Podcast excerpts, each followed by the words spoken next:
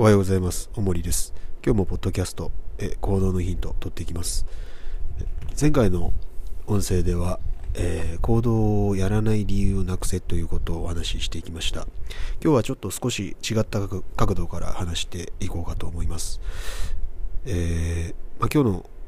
話というのはまず、えー、自分というものを皆さんがどのように捉えているかということを簡単にこう象徴する、まあ、一つの手段として自己紹介っていうものがあると思うんですよね。で多分じゃ皆さんが今目の前に全く知らない人が100人いたとしてでその人たちに自分というものを伝えていく時ってどういうふうにやっていきますか？もちろん形式っていろいろあると思うんですけど、まあ、多くの場合は基本的には自分に関する情報っていうのを外に出していきますよね。例えば、えー、自分の年齢だとか、どこ出身だとか、えー、それっていうのは全部まあいろんなこう情報なんですけど、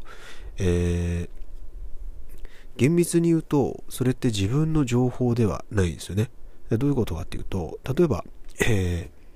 まあ、さっき言った年齢、僕だったら1986年生まれですけど、1986年生まれの神戸出身の、えー、血液型が O 型のっていう風に自己紹介をしていっても、それとまつわる同じ情報を持った人ってたくさんいるじゃないですか。となると、その、情報をこう出していってるっていう、それっていうのは、えー、全部実はその自分のことのようで自分のことではなくて自分と例えば年齢との関係ですよね。生まれた場所との関係育った場所との関係そういった、えー、他者ないし、えー、物事との関係でしか自分自身っていうものを表現することができないんですよ。わかりますかね？なんで、例えば何が好きだみたいなのも、好きな対象があるからそれを好きだと言ってるんであって、それを好いてる関係を話してるじゃないですか。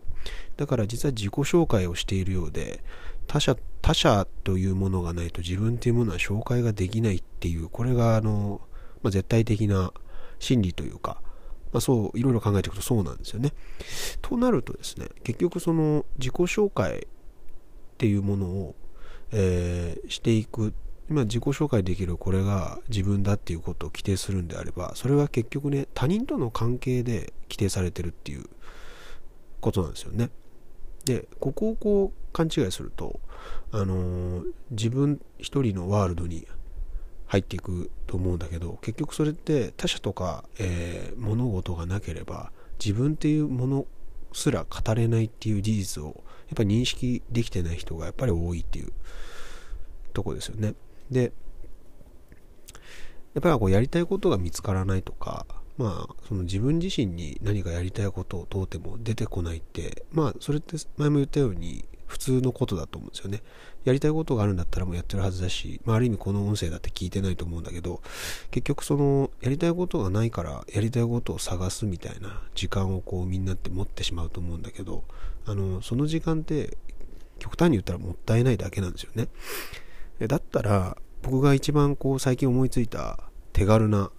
えー、やりたいことを見つけるというか、あの、やりたいことがないんだったらむしろこれをやってっていうのは、すでにやりたいことをやってる人を応援するっていうのはどうかっていうことなんですよね。で、それを、まあ、やりたいことをやってる人を見つけるっていうのは、えー、一応考えてみると難しいことかもしれないけど、実はすごく簡単なことで、まあ、世の中にはいろんなサービスとか商品とかっていうのが、まあ、あるじゃないですか。自分がぼーっと生きてようが、まあ、それをつぶさに見ていこうが、あの、例えばコンビニとか行けば新しい商品が生まれて、新しいサービスが生まれてとか、まあ、コンビニでね、写真の印刷ができたりとか、いろんなことがこうできるようになってきてるじゃないですか。で、結局、その、自分の、えー、今している消費、どういうものを買ってとか、まあ、そういうのって、えー、これをこう視点を変えてみたらただの経済活動をしてるんじゃなくて、えっと、結局その作られた商品とかサービスの裏側にはそういうことをしたいっていう人の気持ちがあったりとか、まあもちろんね、その経営戦略的な部分もあるだろうけど、まあいいものを作りたいっていう人が作ったものが商品として並んでるわけじゃないですか。ということはね、やりたいことをやった形がそこにあるわけですよね。で、それに対して僕らはまあ、それを知ってか知らぬか、お金を払ってそれをこう享受してるわけじゃないですか。ね、なんで、すごい簡単に言うと、僕らはその消費という形で応援するっていうことができるわけですよね。今はそのエコだとか、なんなんでしょうね、そういうオーガニックだとか、まあそういう言葉がブームになってるけど、そもそももっと、えー、根本的に考えていけば、誰が作った商品を応援したいのかとか、どういう思い、思い入れがある商品を応援したいのかっていう、えー、ことの、なんつうのかな、現れとして僕らはお金を払うという経済活動をしていくわけですよね。で、まあ結局すごく端的に言えば自分の近くにある、まあ昔からあるような、まあ、えー、店主が気さくなね、喫茶店だとか、えー、小料理屋があったとして、まあそういうお店よりも、やっぱり大きいお店とか、大企業がやるようなお店の方が、だからあの、当然ですけど資金に余力もあるし、あのいろんなこう企業努力もやりやすいから結局そのサービスも均一化されてねある程度一定水準のサービスは提供できる。で価格も安くできる。っていうものがやっぱ提供できちゃうじゃないですか。で僕らはそのお金っていう面だけで考えればやっぱり安い方がいいんでねその安い方を選んだ結果としてあの地元にある昔からあるようなお店というものはあのその経済面のとこでは勝てませんからねなのでそこだけを取り上げられちゃうと、えーまあ、潰れていくほかないんですよね。まあ、こういうことじゃないですか。僕らがそこに投資をしなければそこは回っていかない。で、その投資って言葉変えれば応援なんで、でその応援したいものに、えー、囲まれるというんですかね。応援したいものに投資をするっていうのは、あの、今日からでもできると思うんですよね。で、コンビニに行って何を買うかみたいな、まあコンビニの中だとね、何もないのかもわからないけど、まあ、その少しでもその自分にとっていいと思えるような商品を見つけるっていうのはね結局それがあの自分とその商品との関係において自分自己紹介の自分っていうものに結局なっていくわけじゃないですかだから結局ね自分自身がやりたいことを見つけるっていうよりはあの少なからず応援したいっていうものを応援できる自分になればそれが、えー、自分とそのものあるいはサービスあるいは人とのね関係性ができるでしょ。その関係性こそが結局自分になってくるわけなんですよ。で、もしかしたらその応援してる、えー、ことやサービスがさらにね、違うこう、流れというかね、えー、つながりを作っていくかもしれないんで、まあ、まず、えー、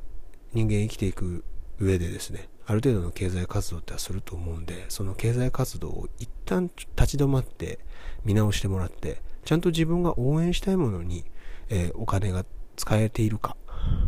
あるいは、えー、投資をしているか、あるいは、えー、なんだ、こだわり持って大切にしてるかっていうことを見直すだけで、実はですね、あの、自分自身がどんなことが好きでっていうこととか、何をしていくと自分にとってはこうハッピーなのかみたいなことが見えていくと思うんですよね。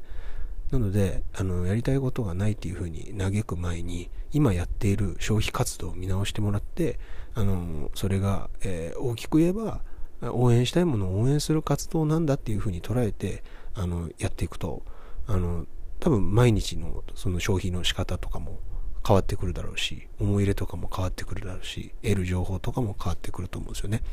なので、ぜひこれお勧めしますんで、えー、今日から、えー、自分の好きなものに対して投資をするという感覚で経済活動を行っていってもらったらと思います。で、僕なんかあの、もうボールペン、ボールペンというか、まあ、字、字よく書くんでノート。なので、まあ、ちょっとね、あの、普段買わないような、まあ、高額なボールペンとか、まあ、使ってるんですよね。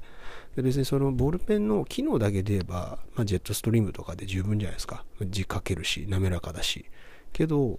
うん、字を書くっていうことを大事にしようっていうふうに思った時にその機能的なものっていうよりねその字を書くっていうその自分自身の取る時間を豊かにするっていう観点において、まあ、この企業のこのペン欲しいなみたいなものがあったんで、まあ、それをこう買って使ってると。そうするとまあ愛着も湧きますしね。やっぱ字を書く時間を意識的に取ろうというふうに思うわけですよね。なので、あの、本当こう、単純なことのようで、そんなことなんで、まあ、別にそれが高いとか安いとかそういったことじゃなくて、えー、大事なものを大事にできる自分にまずなるというところを自分自身に約束できるように、えー、していってもらえたらと思います。では今日も頑張っていってください。